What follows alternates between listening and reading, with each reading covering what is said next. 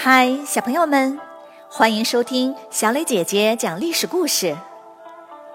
我们的故事全部来自专业正史，绝不细说。每周一、三、五，来跟我一起听一段故事，了解一段中国历史吧。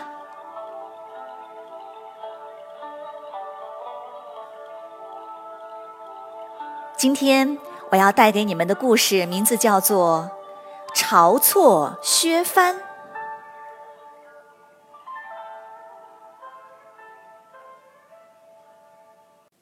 汉景帝继位后，非常信任一个叫晁错的人，两人经常一起讨论国家大事。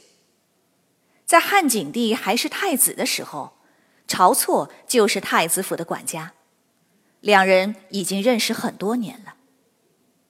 汉景帝把晁错提升为御史大夫。御史大夫与丞相、太尉合称三公，这是和丞相平级的高官，地位非常显贵。晁错善于分析问题，也敢于提出自己的看法。已去世的汉文帝也很欣赏他，曾经采纳过他的很多建议。晁错还建议，诸侯王是皇帝的敌人，应该要削弱他们。然而，这个建议晁错提了很多次，汉文帝却没有采纳。现在，晁错向汉景帝再次提出这个建议。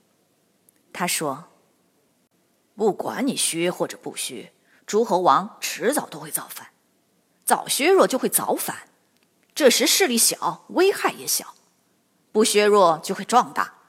等到造反时，势力大，危害也更大。干脆就用最简单的办法，把他们的地盘都给没收得了。这可是件大事，汉景帝拿不定主意，召集大臣们讨论。可大臣们都知道这是晁错的主意，没有几个人敢表示反对。于是。汉景帝找了些理由，下诏把吴王、楚王的两个郡、赵王的一个郡、胶西王的六个县给没收了，一下子就没了一大块地盘。诸侯王们非常愤怒，都痛恨晁错。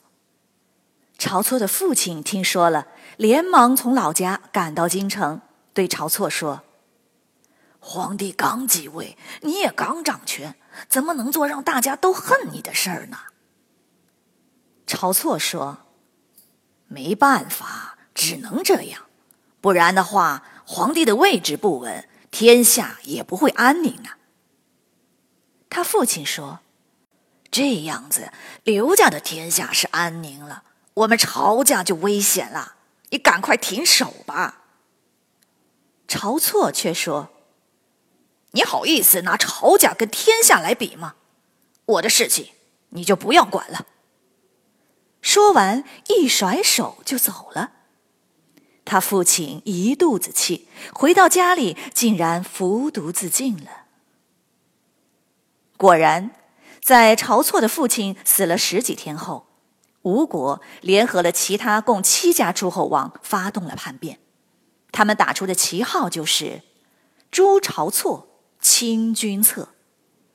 吴国召集了几十万大军，浩浩荡荡的向长安挺进，连打了几场胜仗，刘家的天下顿时变得岌岌可危。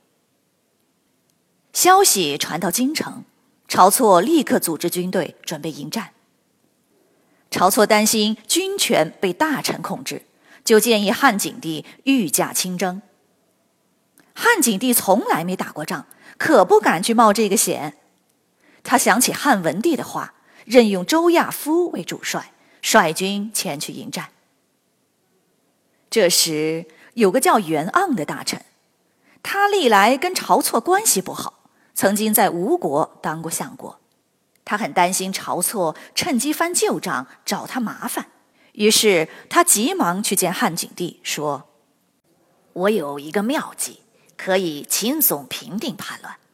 你让左右的人退下。”我说给你听。汉景帝让左右的人退下，只留下了晁错。袁盎说：“我这个计策只能说给皇帝一个人听。汉景帝于是让晁错也退下。袁盎这时才说：“诸侯王的旗号是要诛晁错，如果我们杀了晁错，给他们恢复地盘，他们没准儿就退兵了。即使不退兵，他们也没有了出兵的借口，势力一定会大大削弱。这件事有利无害呀。”汉景帝默不作声。琢磨了很久，才说：“那就这样试试吧。我总不能因为一个人让整个天下去冒险吧。”十几天后，丞相上奏说：“晁错建议皇帝御驾亲征，不相信大臣，明显是挑拨君臣关系，罪该处死。”汉景帝批示：“可以。”这天，晁错正在家中，突然来了一名官员，说：“皇帝有急事，请你马上入宫。”晁错二话不说，赶紧跳上了马车。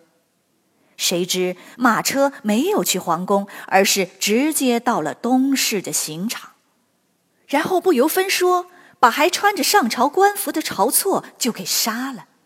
晁错全家也受到株连。可是晁错死后，叛乱的七国诸侯并没有退兵。汉景帝想想也有些后悔，可是人已经死了，又能怎么样呢？晁错虽然一心为国，但削弱诸侯王的方法实在是太简单粗暴了。幸好周亚夫很快就打败了叛军，不然恐怕又是一个战国时代吧。好了，小朋友们，今天的故事就讲到这里。在今天的故事当中，晁错身穿朝服被斩于东市的事情，后来形成了一个成语，就叫“朝衣东市”，常被用作形容正直的大臣被无辜杀戮。听完了故事，你来说一说，如果你是汉景帝，听了袁盎的建议后，你会杀晁错吗？为什么呢？欢迎你们进入公众号，用语音来回答我们的问题。感谢你们的收听，我们下个故事再会。